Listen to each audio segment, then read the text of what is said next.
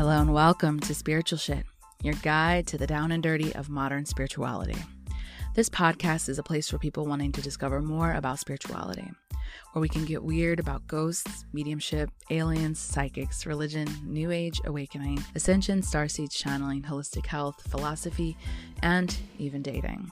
Some shows will be just me rambling about my mystical experiences and discoveries, while other shows will have guests to open up new perspectives and views.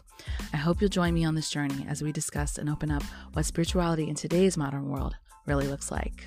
Remember to like and subscribe to never miss an episode and hit me up at thelovelyleah.com or at thelovelyleah on Instagram so we can connect. Become a Patreon supporter to get access to behind the scenes of our guests, freebies, early access to new episodes, discounts on merch, and more.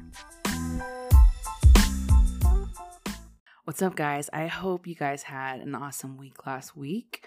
Um, it's been so fun to talk to you guys about last week's episode. It sounded like you guys got a lot out of it. So it's so fun to um, talk to you guys directly and see what you're responding to.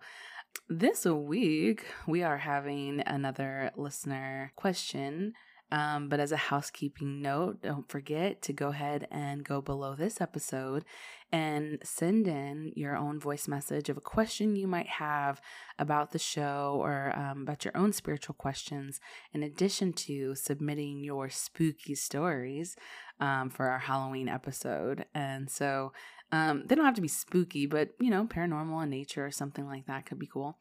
And also, if you're feeling led to leave a message about how the show has helped you, um, we're going to air those this Thursday on the show for Spiritual Shit's birthday. So, either way, we'd love to hear from you. And uh, let's get on with our listener question this week.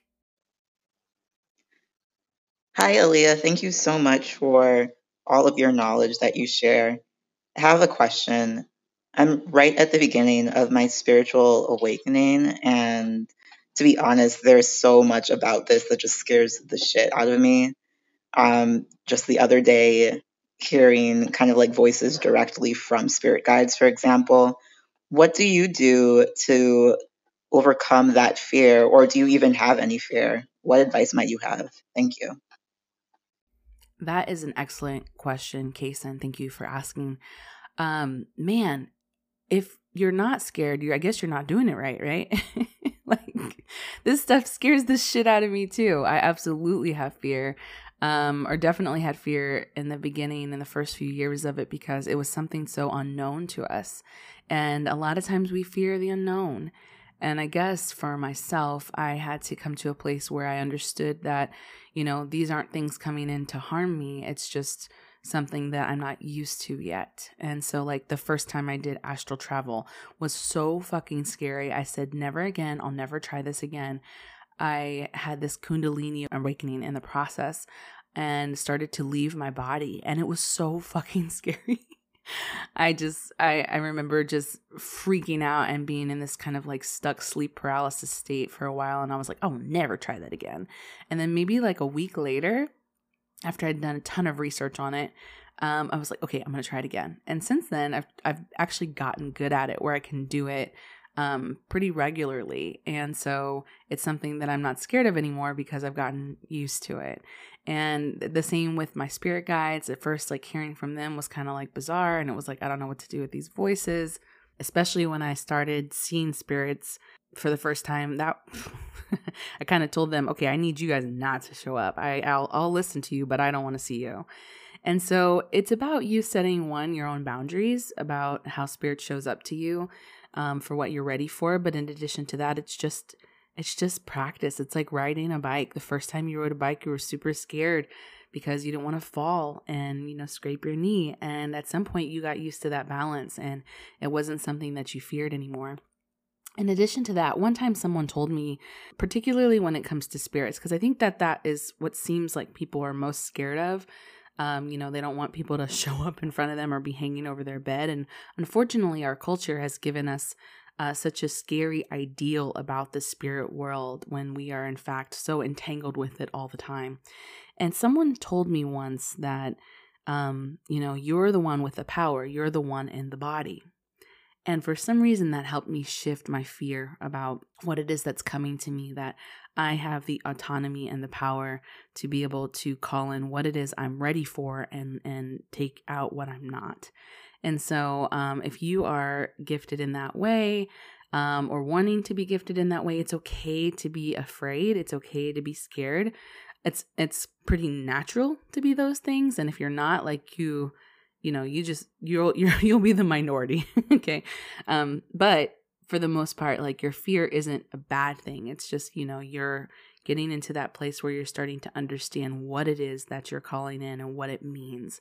And that's a really beautiful process. So I hope through this process you'll be able to see um, how that gift ends up helping you and how it's there to support you and it's not really there to harm you in any way. So I hope that answers your question. Remember, guys, you can submit your own questions at the bottom of this episode where it says send in a message. And don't forget to stay till the end of the episode to get a card pull for this week's weekly wisdom. Let's get on with the episode. Dan and Sue Hunt run Live Lightly as a husband and wife run company that elevate consciousness through spiritual teachings, mindfulness intensives, and conscious consumption protocols. Dan and Sue teach national workshops and immersion retreats that they offer intensive online courses that range from three days to 12 month contemplative training programs. Together, they founded their non GMO, American made organic supplement line, Live Lightly Supplements, and Sue has been teaching for 15 years in the US and overseas. Their transformation teachings share the methodologies of Buddhism, Kundalini Yoga, and Vedanta. Sue's knowledge gives students relevant mindfulness techniques that create social change and personal awakening. And Dan, formerly a professional baseball player, has always had a passion for the body and mind optimization. He translates his love of earth and social action into his conscious consumption teachings.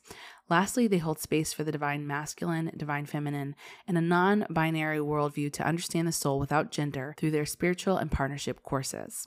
We cover so much in this episode, like the expansion of consciousness through consumption, conscious partnership, microdosing, and what it means to leave a cisgendered sexism and adapt a non binary worldview in the journey of the soul. There's so much to learn from these two guys. Like, definitely take in everything that we talk about today. Please welcome Dan and Sue to the show.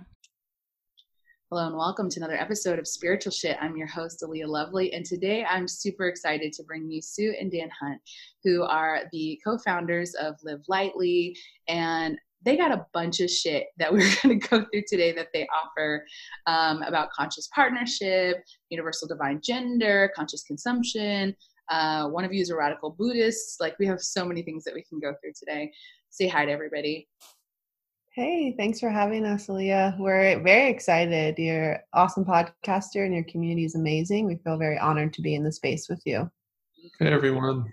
hey, Dan. So today's format's a little bit different, guys, because normally I don't interview two people at one time. So I think this is going to be really cool just to get more viewpoints on the ground. Um, but before we really get started, um, tell the audience a little bit about yourselves, um, also how you guys met and how you came together to form this incredible community of what you do. Yeah, so my name is Dan. Um, I am a former professional baseball player, chef, uh, newfound yogi in the past five, six years. Um, I am very interested in expansion of consciousness through consumption. Uh, I met Sue about five years ago. We were in a rock climbing gym of all places. Um, we knew right away. Uh, our relationship progressed very fast. We lived nomadically for a number of years. Uh, we now call Taos, New Mexico home. Hmm. Yeah, yeah. So we met rock climbing, which was super cool because there's just a lot at stake in terms of safety and communication. So that laid a framework for both of us to be um, really committed, really transparent, um, just real all the time because it gets really real really quick when you're in situations like that. Um, I've been teaching and traveling for about 15 years. Uh, we met in the Midwest, so six or seven years ago, I closed my yoga studio chain and sort of walked away from commercial yoga and decided there had to be a more sustainable, um, more empathetic, more loving way to do this, right? So that was really the birth of Live Lightly. And then our relationship we didn't set out to go into business together. It just really organically happened given our interests and the way that we can really support and complement one another. So that's sort of the organic beginnings of Live Lightly. Nice. I did some digging on your YouTube channel and I saw your wedding. yep, yep. Very simple. I don't want you to tell me about it. oh, that's so cute. Yeah. Did you love my dress? Just a jacket. they were in uh, like in jackets and boots and and up on some beautiful mountain that had some some flags or something. It should, was it just you two? Yeah. Yeah, so we had to have two witnesses. So we called the judge on a Wednesday and we got married on a Thursday. So we'd been engaged for a year, you know, just like not wanting to do the huge wedding. And we actually said our vows at a zendo in a graveyard, which sounds kind of morbid, but actually it's really like, okay, you know, new beginnings, something has to die in order for this relationship to begin in this way. Let's like really acknowledge that sustainable process together. And then my parents were the witnesses. My sister was on FaceTime, bridesmaid on FaceTime. yeah, and we meditated, and that was it. It was the perfect wedding. Yeah, for us. For us, yeah. I'm pretty sure a lot of the grooms that I shot would say something similar. I don't want to go through the whole debacle. Um, okay, so now we can get into some of the deeper stuff. Um, I want to start with what seems like a basic question, but incredibly loaded. But what does consciousness mean to you? Definitely. Yeah, that's a really important question, I think, right out of the gate, because there's a lot of ways that we can apply the definition personally in a micro and then also in a macro. So it inherently contains both of those perspectives. So, right, we say I'm conscious of, right? That means in relationship to my body, my subjective reality, my understanding of other people, the universe, religion, the situation, politics, right? I'm conscious of. And then consciousness is that sort of untangible aspect that, you know, some can relate it to God, some could relate it to the divine spark of the universe. Right? It's the like web of the quantum that doesn't have a personal identity so it's sometimes nice to differentiate those two things and and how we use the word in relationship to our personal self and then also to the macro. I mean that's my definition. I'd love to hear what dan has to say. Yeah uh, i also have a background in science so my definition might come off a little scientific but like i see i see mm-hmm. consciousness um, as our relation to the energetic qualities of the universe. And you know energetic qualities what does that mean? That's not this ethereal thing. Um, if you've looked into quantum mechanics quantum physics and i know you have everything is energy so i see that relation to all energetic frequencies uh, universally I, I, like this conversation. it embodies both sides of me. This is great. Um, so when I went through your website, that, that word is used a lot and um, you know whether it's conscious consumption conscious partnership um, conscious teaching and learning um, let's start with partnership first since we got two people here um, what does it mean to live in conscious partnership and when what it, how has that changed you both Whew. I know. I just come in hitting. Yeah. I'm sorry. no, it's so important. So, full transparency, I think I had had a lot of relationships prior to Dan that didn't necessarily have the um, reflective quality of what it means to actually grow with another person's energetic field and how to um, sort of quiet my own drama in a way so that I understand that growth on the level that isn't um, self serving and that there is a much larger context for the way that we communicate or create together that isn't just about Sue Hunt. And that doesn't mean to bypass Sue Hunt's needs because we need to hear them and make sure that they're acknowledged.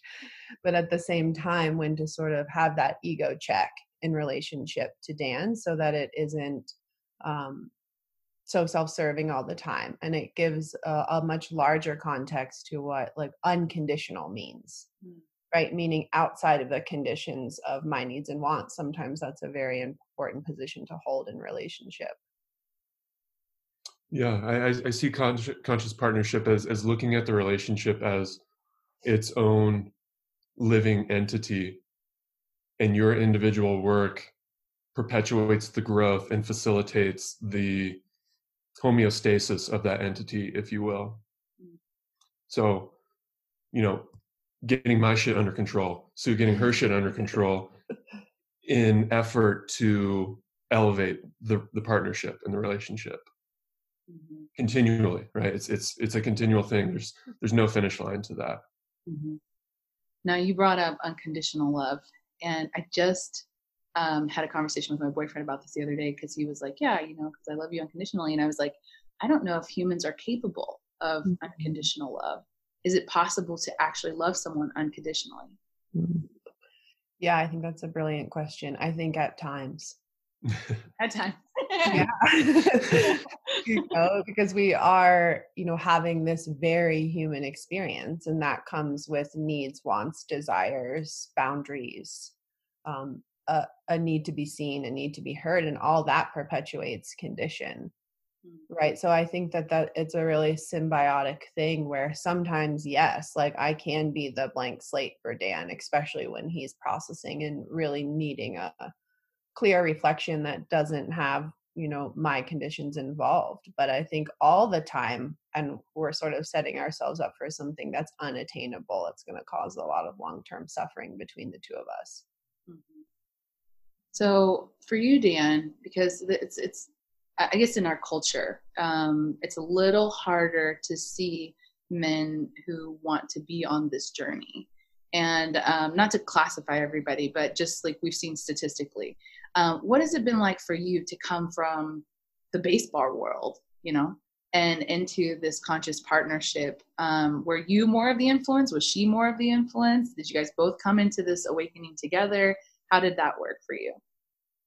Yeah, that's a great question. Mm-hmm. Um, you know, coming from the hyper, hyper, hyper masculine uh, sports world into the world of uh, contemplative life or contemplative practice or spiritual partnership was a breath of fresh air for me.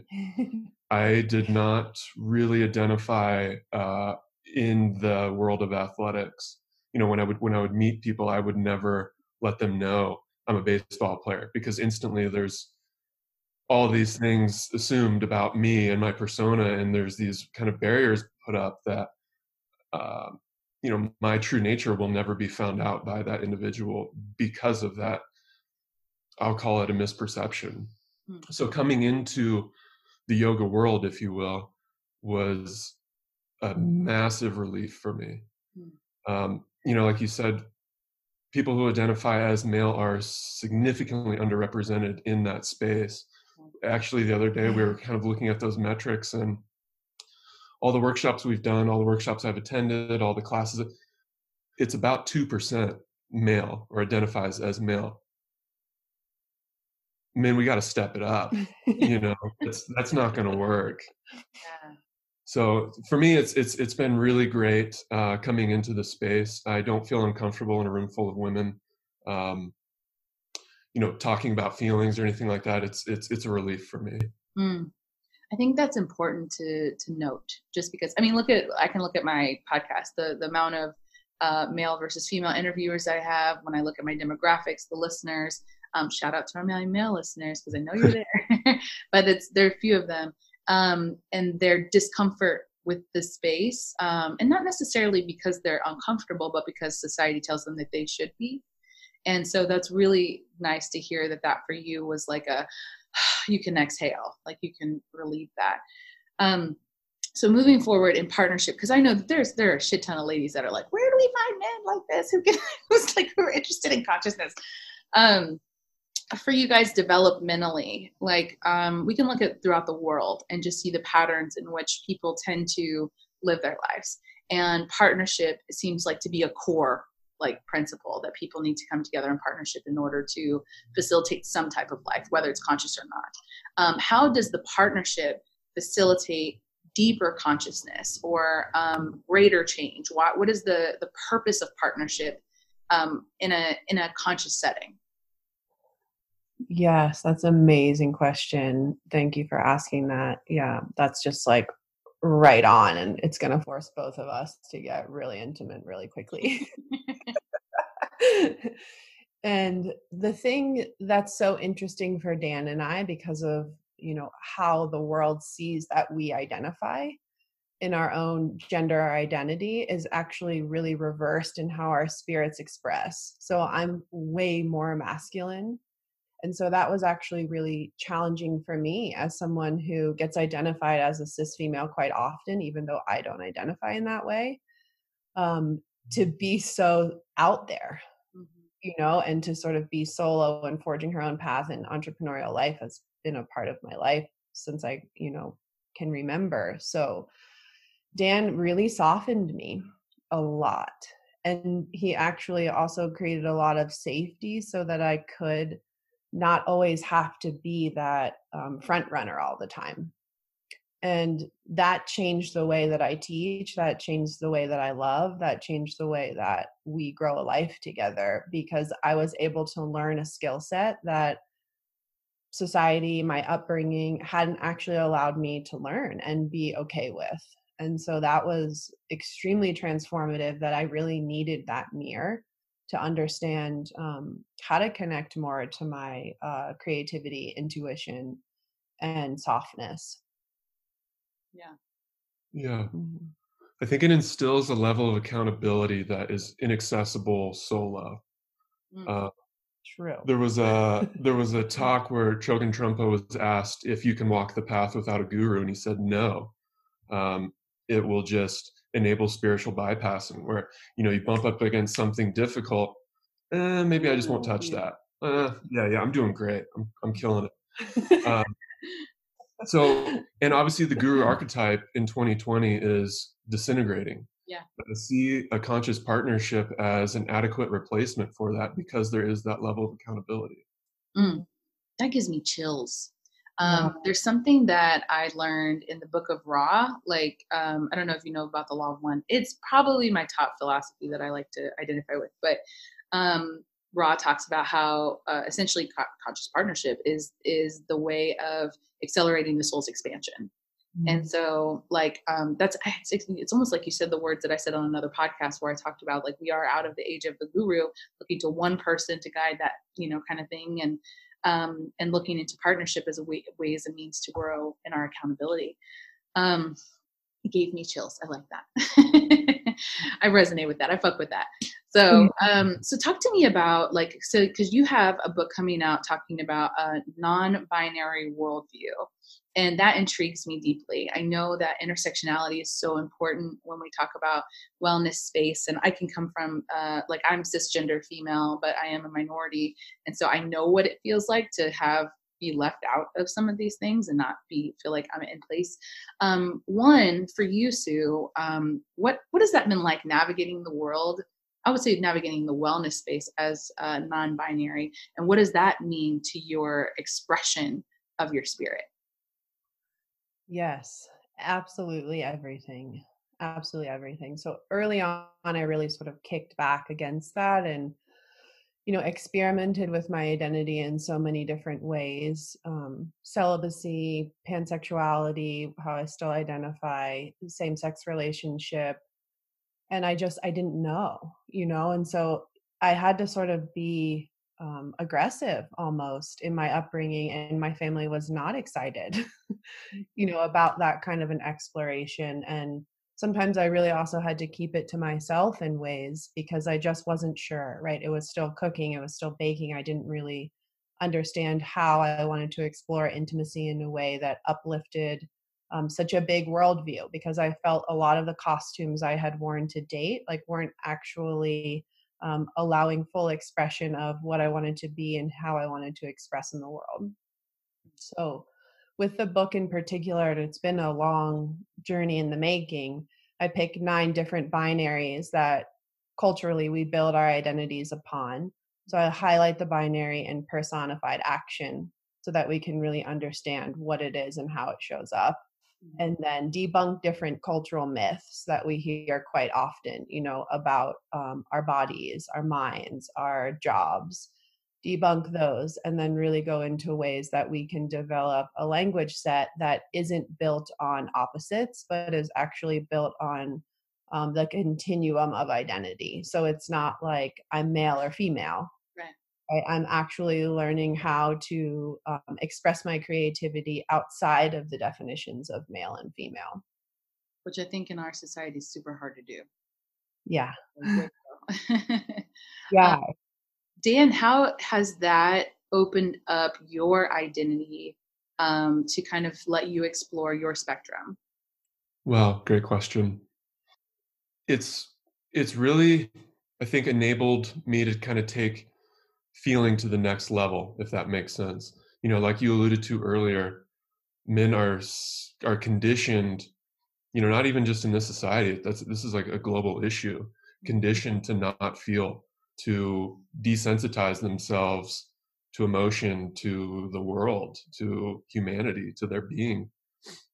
And you know Sue's an amazing writer and and the way she can convey this somewhat difficult to understand topic has really allowed me to relax into my comfortability in emotion and feeling. Mm-hmm. And I'm incredibly grateful for that. That's really cool. Does the binary identity suffocate our ability to expand as spiritual people? I would say absolutely. Absolutely. That for me because I'm I'm super interested in how that could limit the way that we see our spirits and the way that we're able to grow. Yeah, I wholeheartedly agree. And I think that's one of the reasons I wanted to take on the project is because there isn't really a language set that says I can be and, and both. And in this context, I can be something else. And in this context, I can be something else. And I don't have to feel this emotional war within me because I'm switching uh, relationship to self depending on who I'm with and what I'm doing.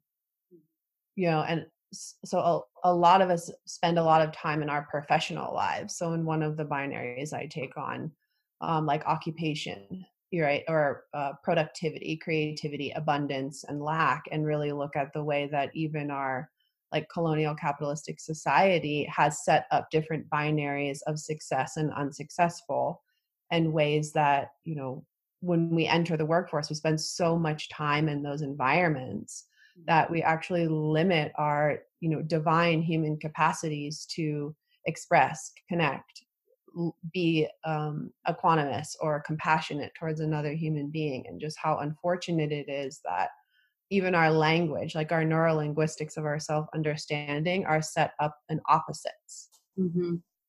Yeah. Jen? I don't know that I can say it better than that. okay. um, so, like, I've been looking for a new way to express the feminine and masculine energies, the yin and the yang. Um, which I, I, you're a radical Buddhist, so like maybe you have some insight on this because um, I understand that the feminine energies are not female; they are the be energy, and then the masculine energies are the do energy. But what's something else I can call it? Because I get people that write me sometimes and they're like, I don't know, female, masculine, whatever. I'm like, this is just what like definition has called it. So I'm just like using the technical term, societal term. Um, how would you redefine that? Yeah, no, I love that. That I'm sort of working on the final edits right now for that chapter. And I think it's important to understand that we do live in a cis normative heteropatriarchy. And so that's why it's so normal and so okay, even to say, you know, divine feminine or divine masculine. But that actually really reinforces uh, cis sexism in a way that is uh, limiting, even if you do identify as cis, because you don't get to have full expression of masculine qualities or whatever it may be so i think the challenge and you know sort of what i offer in section five of this particular chapter is how do we pronoun less? How do we listen more? And how do we actually uh, start to erase those two words from our vernacular? And instead of saying my feminine energy we say things that all beings have access to mm. right especially if they don't understand the word feminine or you know really physically or emotionally identify in that way but that doesn't mean that they can't have access to creativity intuition freedom flow embodiment boundarylessness right so using the actual attributes outside of you know defining them through uh, extrapolation of sex mm-hmm. could be a step and i know that feels a little cumbersome at first but eventually what it does is sort of perpetuate the wholeness as opposed to trying to get someone into a category mm-hmm. and i do think this is important as we talk about spirituality and intersectionality because even for myself um, just learning about it can be cumbersome like when you don't really understand and you make mistakes and like um, i remember i went to um, i'm also a photographer and i went to um, i don't know it was like some feminist wedding uh, vendors group. And i love these women. Shout out to you guys if uh, you're listening. Um, but there was um, someone there who identified as a they. And i was trying so hard not to say her. And mm-hmm. like and and and not offending her. And i was like i'm, I'm making so many mistakes because it's so ingrained. So um maybe and i don't know where the question is here but like can you deeper explain that reassessment of pronouns and why is it so important? Because i think like as someone who's always identified as a she or her um i i still grapple with trying to understand that. Totally. Yeah i think that's a great question and an amazing place to start to understand that you know even my psyche is gendered in my own relationship to self so first and foremost how do not that we want to strip ourselves of the identity that feels most comfortable and expressive but actually so in the vedantic tradition meaning my meta dialogue the way that i actually talk to myself all the time that is gendered mm-hmm. and so that's why we project outward so quickly in our language because it feels more than second nature, right? It feels a part of us. Yeah. And so that's what's so intriguing about it. You know, I think step one would maybe try to use the human's name more. Yeah. Yeah. And then sort of maybe even challenge yourself in your own meta dialogue. Like Dan sort of gets frustrated with me sometimes, but I like talk in third person a lot. but it's an interesting way to sort of remove your attachment to your own story or your own identity and even on a more um, deeply seated level your own gendered uh, understanding of yourself mm-hmm. Right then that can give you more space to listen yeah. right outside of yourself and you know honestly if i stumble at all because of course we're going to all make mistakes in that way i just try to come back the identity isn't necessarily hooked to body can I describe this person in a way that feels appropriate to them from what I've heard them say? Mm-hmm. Does that make sense? Yeah, yeah, it does. Um, I had a we had an episode talking about sacred union, uh, like a few back, and I was telling my story about like how I fell in love and whatnot. Um, the guest that we had on, super great person. So here we are, two cis heterosexual women talking about our experiences through sacred union. And so the natural inclination was to talk about it from our point of view of identity. And I had mm-hmm. someone write me and say, I felt left out of this conversation because I don't identify this way. And you should know, I think that's important. And I was like, whoa. Um, one, I felt really bad because like my my intentions are always good as far as like what we're trying to bring to the collective. And then at the same time, I was like, well, it's it's a, for me it was difficult to navigate because i was like yes of course i want to be inclusive but we were talking about our experiences so for someone to feel excluded out of our experiences i didn't know what to do like i wasn't sure what what to do with that so like maybe um, give me an idea of like how we can be more aware and more inclusive of the when speaking about spiritual experiences so that way everyone can feel they're on that journey yeah totally so I want to acknowledge also that person being able to ask for the space, right? Because that's so challenging to do sometimes because we are so programmed in this like cis sexism way. And so, you know, just actually writing this this week, it's like we we as a culture only force certain people to be brave in that space because we're unaware of the things that we're perpetuating. And so i think that's so interesting to sort of bring that whole framework to the sur- surface and and really beneficial to bring that to the surface.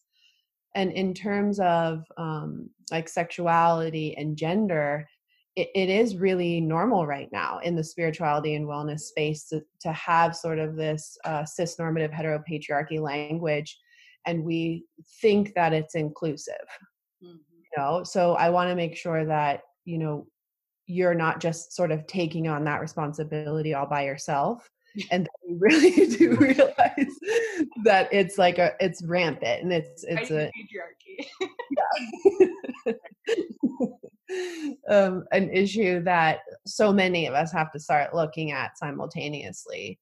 Um, i think what's helpful is just re-examining the pronouns. And if your partner does identify as cis like you can just call him by his name. Mm-hmm. Yeah. right in ways that feel um, more expansive for the energy expression of both of you then someone listening i think would have more access in that way as well where they don't feel like oh like that's not me mm-hmm. right in that way yeah dan yeah, I, I, I see it, and and you know, obviously, this is easier said than done. clinging to our labels and and defining ourselves by our labels will perpetuate the division. Mm-hmm. You know, and like Sue said, if we can just call her Sue instead of like she said, you know, um, I, th- I think that's that's a great place to start. Uh, call them who they are. Call them by their name mm-hmm. you know mm-hmm. let that kind of change the thought pattern kind of rewrite the the vernacular you know mm-hmm. that sure that's that's like i said much easier said than done but it's it's a step in the right direction and it sounds simple but i think there's a, a large um, sort of echo effect mm-hmm. yeah interesting that because mm-hmm. that conversation we had when we were speaking about partnership there was a lot of masculine feminine talk um, given that those are the terms that we most identify with uh, given our current society. So i thought that was very interesting. So when you uh, when your email came in or when some i think your your publicist or somebody like emailed me and i was like yes let's talk about this. I want to talk about this. I just got something in my dms and i'm ready. Um, super mm-hmm. cool. So that's something I want to look at and think about because I think just in terms of spirituality, as we talk about that we're all one and how we all, um, you know, we're all kind of a fractal of the universe trying to experience itself, and that we do have at least uh, some some sense of duality as far as like a species about how we procreate and things like that. But other than that, in our consciousness, it doesn't it doesn't matter, like at all. So this is, I think, this is just opening for me, like as a way for me to like continue to expand. So thank you for uh, having that conversation with me. Now we're going to switch gears a little bit. I want to talk about conscious consumption and talking about what does that look like? What does that mean? Uh, let's start there. What does that mean? Yeah, conscious consumption. Uh, we could talk for days about this. Um, you know, it's it's looking at the gross, the physical, right? What are what we're eating, and i see this as a amazing entry point into investigation of our own consciousness because it's something we do multiple times a day no matter what yeah. right so if we can attribute just a little bit more attention to it over time that's going to open up doorways for for self-discovery uh, facilitate self-sovereignty um, and help establish uh, some mental resilience. You know by starting with the food we're eating and cleaning up our diets you know obviously there's yeah you're eating cleaner you're going to feel better. But you have to look at the kind of the deeper implications of that um, internally right? You're going to clean up your gut biome and in doing so uh, and there's plenty of science behind this i'm not just making this up mm. this is going to clean up your thought patterns this is going to help you deal with anxiety this is going to help you make better decisions um, so then applying that broader picture uh, it's also better for the environment. Um, so you know, take that one step further, right? So you've, you've cleaned up your diet, your your thought patterns are changing, and this isn't an overnight thing. Right. You know, you're not, man. I ate a really clean breakfast today. I think I've got it dialed. That's not it. But you do this for 90 days. Uh, you know nine years whatever it may be and all of a sudden um, you can take this self sovereignty that you've built and this and this uh, resilience that you're starting to establish and apply that to other aspects of your life so you know you clean up the the conversations you're having the emotions that you're taking on you know the way you scroll social media is going to change Yeah. so your your entire relationship to the universe will change your consciousness will shift and and that uh, can start just by looking at what you're eating what you're drinking how you're breathing hmm you know Yeah. it's it's it's a it's a lifetime practice Yeah. I like the connection that you made between the two um, because I've also looked at that science and thought, like, mm, it's interesting how my intuition got so much stronger when I went vegetarian. Um, and then, like, some people consider vegetarian and, and still eat dairy. I'm like, that's not vegetarian to me anyway. Um, I stopped eating dairy too. And that's when all the downloads started coming in. My empathicness got more sensitive. Um, I started kind of looking, trying to see if there was a correlation between the two because um, my it was my body who told me to stop eating these things that I couldn't foster the type of not just expansion but connection to spirit that I wanted to have that I was asking for. I was like, I want to see the ghost again and I want this thing, you know, like I was I was in this process of this deep awakening again and I was like, how can I progress? How can I make this stronger? And my body, higher spirit, higher self, whatever, was like, you gotta stop being meat. And I was like, that's not the answer. I fought it for just like a second and then maybe like a month later I started having all these sensitivities to me, and I was like, okay, cut it out. Um, but I'm not giving up pizza because I love cheese, you know. And so then the next month, lactose intolerant almost immediately. And I was like, fuck, this is really strange. Um, my sensitivity to caffeine, couldn't drink alcohol anymore. Just like all of a sudden, the shift within maybe four months.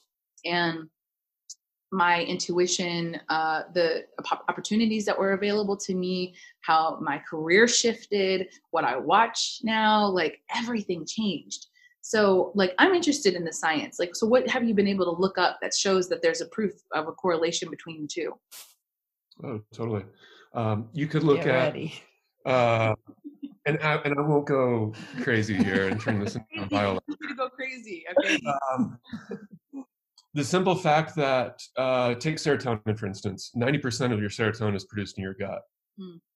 right so we we have this idea that like you know my brain's in my head and that's what drives everything and that's just not true um, the neural connection between our gut and our brain drives the vast majority of our processes so whether it's the neurotransmitter production in our gut or um, I'm trying I'm trying to reduce this without going on forever, but Please keep going. I we don't care. Like we'll edit it if it's bad. so so basically, you know, on the on the superficial level, right? You eat crappy food, it's going to proliferate bad bacteria in your gut. These bad bacteria in your gut have a say in your decision making process with that gut brain connection, right? So it's going to make you continue to make poor dietary decisions, right? And so if you're doing this, next thing you know, oh, I'm sick because I'm I'm either chronically insufficient or deficient in minerals. Now I'm subjected to Western medicine. Um, I don't want to change. Sorry. I. Uh, I haven't established the self sovereignty to make changes in my life, stick with these changes, and see what happens after a period of time.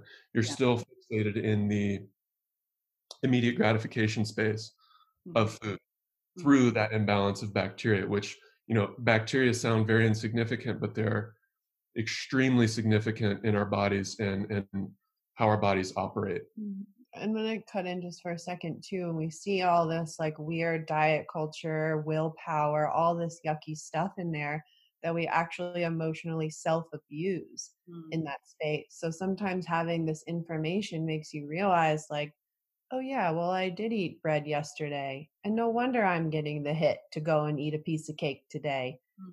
I'm not you know emotionally inept or it's not that i can't make this decision properly you know there we actually have more information on how not to emotionally abuse in this space Hmm. Yeah, it's it's very much building momentum in one direction or the other. Uh, you know, I do see this as a binary thing of you're either improving your health or you're deteriorating your health, Mhm. and that health could either look at your um, or apply to your life expectancy or just your overall health expectancy, looking at the interplay between those two. Yeah. Um, you know, you take that one step further and and apply that to uh, our consumer culture right and and obviously we live in a extremely uh, pro consumer culture Yeah. and like i said this immediate gratification space where it's i don't need to change any of my habits or patterns or my life. I can just buy this and that'll do it for me. Or i can take this pill and do that for me. Mhm. so i see just these these dietary shifts as as a great um, kind of jumping off point to investigating a lot of these other shifts that you can instill in your own life without having to rely on others to fix it for you or or play into a system that will not heal you. Mhm. it will keep you healthy enough to stay in the system so Mhm. taking control of that on your own um, you know we we kind of dub this the higher octaves of consciousness cleaning out the container gives you access to those levels Hmm. So what does that entail? Your story is amazing like Oh. yeah you know like actually having that um sensitivity one to listen and two to sort of question it right there in that little space and then three to actually say wow i did question it and my body's not into this Yeah. okay i'm i'm actually going to um implement my own emotional understanding of myself to you know be a steward of my own well-being because i inspired myself to do it Yeah. Yeah. I like that. There are people I know that will be offended or feel conscious about, you know, anytime we say like you should go vegetarian or uh, anything that promotes the message around conscious consumption. You kind of said it earlier, like um, about like, you know, I should just be able to grab this and this and just gratify my own needs. Um, what, why do you think that there's such a lashback um, between the meat and non-meat, dairy and non-dairy? You know, like um, if everybody's supposed to live their life and their experience, um, you know, and I'm just being devil's advocate, like what can this diet offer them um, in terms of consciousness that wouldn't necessarily feel like it's it's uh, so for instance like us saying cleaning up your diet could be subjective because a lot of people say no like eating meat and vegetables is very healthy and i work out and i'm fit and i'm this and i'm that. So where where would you see the difference or the delineation between the conscious consumption versus the being fit or well Totally. Um, I'll start with I think dietism is a serious issue in our culture. You know, of of somebody saying like, I cut this out and everybody else should too. Um, you know, there's like seven billion people in the world. There very well could be seven billion different optimal diets. Yeah. You know, and I think um, starting to investigate conscious consumption is the only excuse me the only way you can find that out for yourself because it is very very very individualistic. But there's this narrative of i'm right you're wrong in so many different spaces right now that why wouldn't it be in diet? Mhm. that's that's not the point right? You know her diet is different than my diet and our diets are different than your diet and our diets are probably different than most of your listeners diets and that's okay. Mhm. right? As long as your diet is serving you authentically and only you can know that I love that. Thank you for saying that because I think like I, I know what works for me, but I can't tell people what works should work for them. And there doesn't seem to be some underlying answer that is across the board for anyone. So thank you for mentioning that. Yeah. The caveat that to that being, you know, initially, so say this is something you've never looked into and you're very much on the Western diet and um, insufficient in a lot of nutrients and and borderline sick. Yeah. I, I do think there are prescribed protocols that can dig you out of that hole.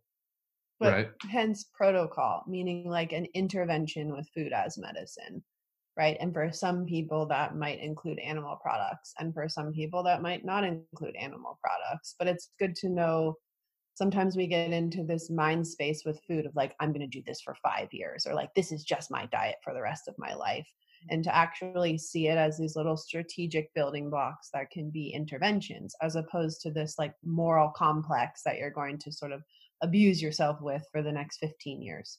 Yeah. I think i think a good parable would be you know the first time you step on a yoga mat your practice looks significantly different than the last time you stepped on your yoga mat right so diet uh, your conscious consumption your lifestyle why would that be any different? You know, it's this ever evolving, very fluid thing. Yeah. But to be conscious of it so that way you can be at least mindful to what your body is asking for.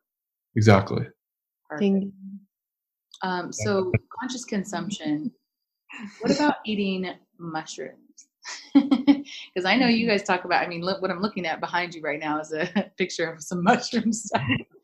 um, so you know, like uh, conscious learning through psychedelic teachings um, plant medicine, um, you know, things like that. We've we've had very few episodes on that, um, but it's something I'm interested in, not something I've partaken in yet. Um, but I would love to hear. First of all, let's hear your kooky experiences because you know, let's for entertainment value, I guess, and then um, understand like what has that, what has it done for your spiritual experience? Yeah. Wow. Yeah. So I actually found meditation first in my teens and then started experimenting with psychedelics in my 20s. Um, so I didn't really have like that sort of kooky experience where you go to a party and the old weird dude in the corner offers you something, you know. Luckily, I got to bypass that one. um, so some of my like sort of kooky experiences were really through long periods of meditation where I had psychedelic experiences free of substance. Mm-hmm. And so that's what got me really intrigued in partaking in psychedelics in a way. And I'll speak directly to psilocybin and ayahuasca. Those are the two things that have been very transformative in my life over time. And so I entered it with a totally different framework than sort of having any recreational experience out of the gate with it.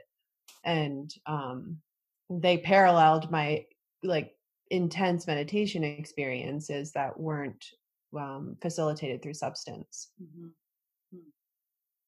And yeah, good. Uh, we both had different experiences pre meeting each other mm-hmm. right? So sort of another foundation for our conscious partnership is like we just went really deep really quick really like immediately. So we laid all this stuff out on the table like these this is something that's a part of my life. You're either in support of it or not. Can we work with this together? Mm-hmm. yeah so kind of the inverse um, i found psychedelics before meditation so you know in hindsight i can look back and see just without having a contemplative practice or something to where I can assimilate the teachings from the psychedelic experience, I can see those initial times as very kooky, right? I, I, I didn't know, I wasn't bringing anything back from that stuff. It was very recreational and irresponsible, honestly. Um, but once I did find meditation, find contemplative practice, uh, those entheogenic experiences became much more profound on even smaller quantities which you know seems kind of paradoxical but the reality is is once you are familiar with your psyche and you're not just you know this 18 year old kid who doesn't give a shit about anything and just you know pops some mushrooms and is like wow that was crazy wasn't it mm-hmm. you know that's that's that's not what they're that's not what they're for you know and so having having a bit of understanding of you know what is going on in here what's my driving force what's my who who is who am i you know then these experiences get to be really profound and life changing and powerful. Mm-hmm. solo and in partnership. What have you experienced together? Yeah so sometimes we will dose together and sometimes one person will dose and the other person won't mm-hmm. and we'll sort of switch roles back and forth like that. Um, so one the container is really safe and we don't have anyone else with us you know it's just the two of us.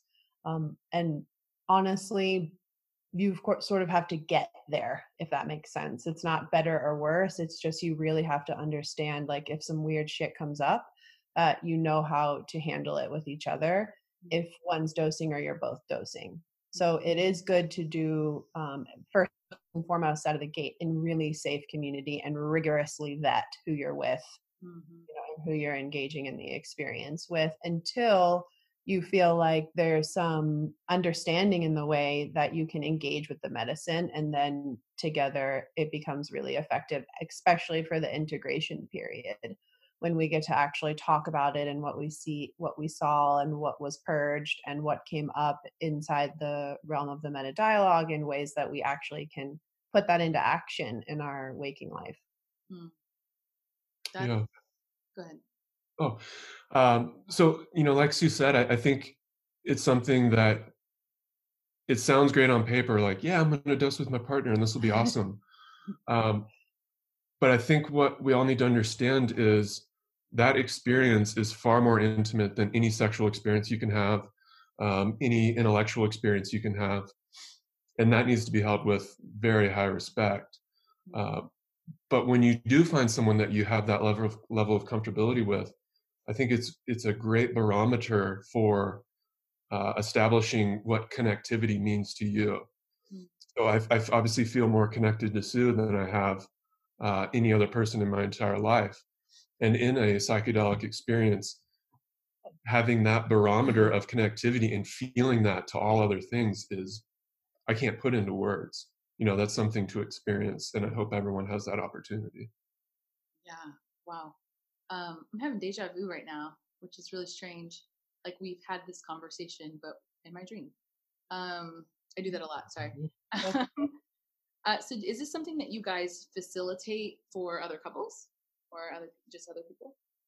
Yeah, that was on the agenda this year. COVID not having it. Mm, yeah, all kinds of plans. yeah, and we we've um, thought, let's do it, let's do it. And then universe had said, wait, wait, wait. You know, and so it's been years that we've been doing this together and 2020 just said, wait. Yeah.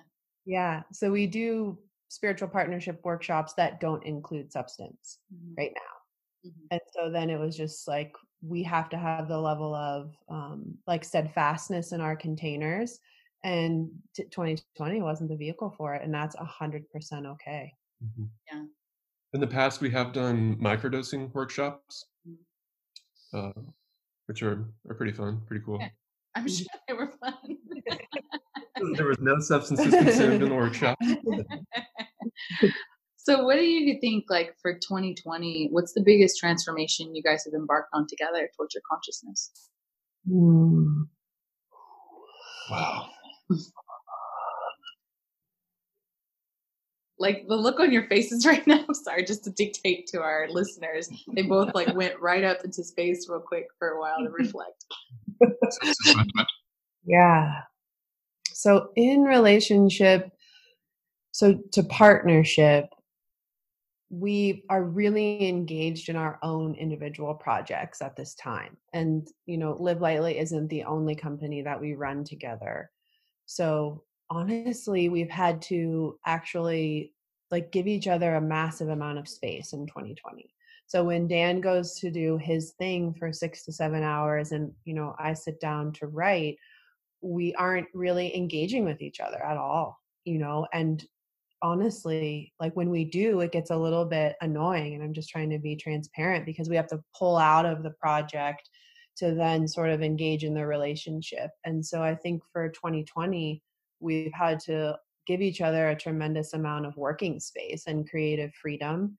And that requires a different level of um, holding space. You know, it's not emotionally engaged in like talking through things or talking through the relationship or the business or the numbers or anything like that.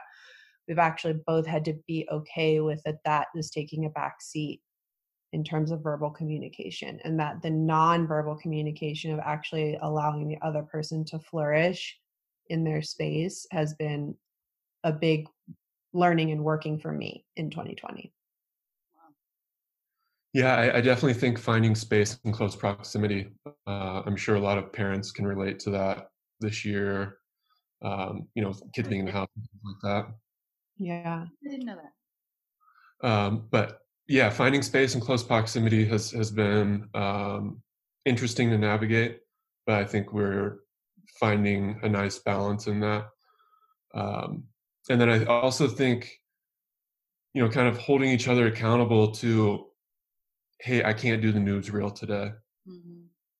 You know, I'll chat with you about it tomorrow. One of us wants to. yeah. I, like, I just need a break from it today. I, I just can't do it. Like 2020 is still going to be happening tomorrow. We can chat about it then, but today I need a break. Yeah. Yeah. So that, that understanding for each other and what each other's needs are in that moment. Um, totally. That's really beautiful. Now, I feel like I can talk to you guys forever, and I, there's some other stuff I want to talk to you about on the Patreon. We're going to do our little 10 minute after show. Um, but like, if there was a message that you wanted to give the collective right now, like, what is the most important thing both of you guys uh, feel they should hear? Mm. Ooh, I got one. Mm-hmm. Find the high road.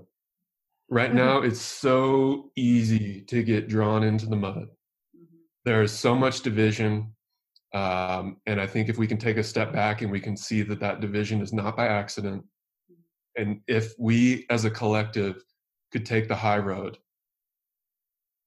these issues in politics these issues in social injustices will find solutions together to take the high road like that. Hmm. Yeah, I think that I would say you're valuable. You're really valuable. And if you're really damn valuable, so is somebody else. Mm. Hell yeah. Yeah. Damn, that kind of hit me in the gut a little bit. Yeah, try not to tear up. but just like, man, come on, you guys, you're worth it. And so is somebody else. Mm-hmm. Simply put, but so powerful. Wow. Um, okay, so before we go, sorry, I just need to like process that, guys. I hope you're doing the same. Um, where can people find you? And and you know, this is the time where you can promote your shit. um, you can find us at Live Lightly, livelightlyyoga.com, and then our Instagram handles are almost identical: underscore Live Lightly underscore and Live Lightly underscore. Um, you know, I do have a love hate relationship with the DMs, but I probably will answer you. Maybe hmm. not right away, but but I probably will. And that's important to us, you know. Not that we're worried about the community being too small or too big, but I think personal interaction is really important and send us an email. We'll respond. You know, that's important to us.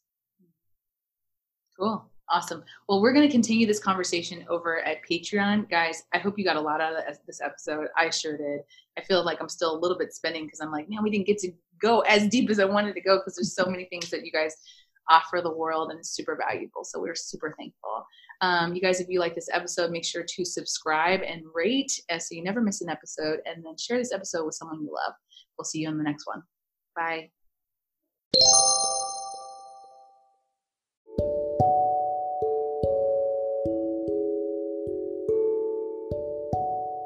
Right, guys, and now what you've been waiting for, or hopefully you've been waiting for. this is our weekly wisdom card pool. So, what wisdom do we have for you this week? The card I'm pulling is the All Tied Up card. And the All Tied Up card is about what is keeping you down. What is holding you down this week? What has been in your way that you are afraid to let go of that is keeping you from moving forward in a beautiful, expansive way? Um, when we feel tied up, it's usually about mentalities or programs or paradigms that we've adapted through some type of conditioning or uh, a trauma that we've suffered of some sort. So, why don't you pay attention to this week to what your triggers may be and where you have identified with your limiting beliefs, where you have decided that this is who I am, there's no way out of this, I can't expand because I'm tied up in the way that I think about this thing, in the way that I receive this thing. Things can't work out for me because I can't do that because um, you know, where are you limiting yourself and where is that belief coming from? I do believe that it takes an immense amount of self awareness to be able to discover what that is. But if you're able to start paying attention to your behaviors, and if you're able to start paying attention to more than anything the way you speak to yourself, you may find very easily and very quickly what it is that's holding you back. What are your paradigms? What narrative are you holding? What stories are you telling yourself? What is holding you down? And perhaps you give yourself permission to cut those ties this week and say, you know what, this no longer serves me. Snip, snip. I hope you guys enjoyed this episode and can't wait to see you guys next week.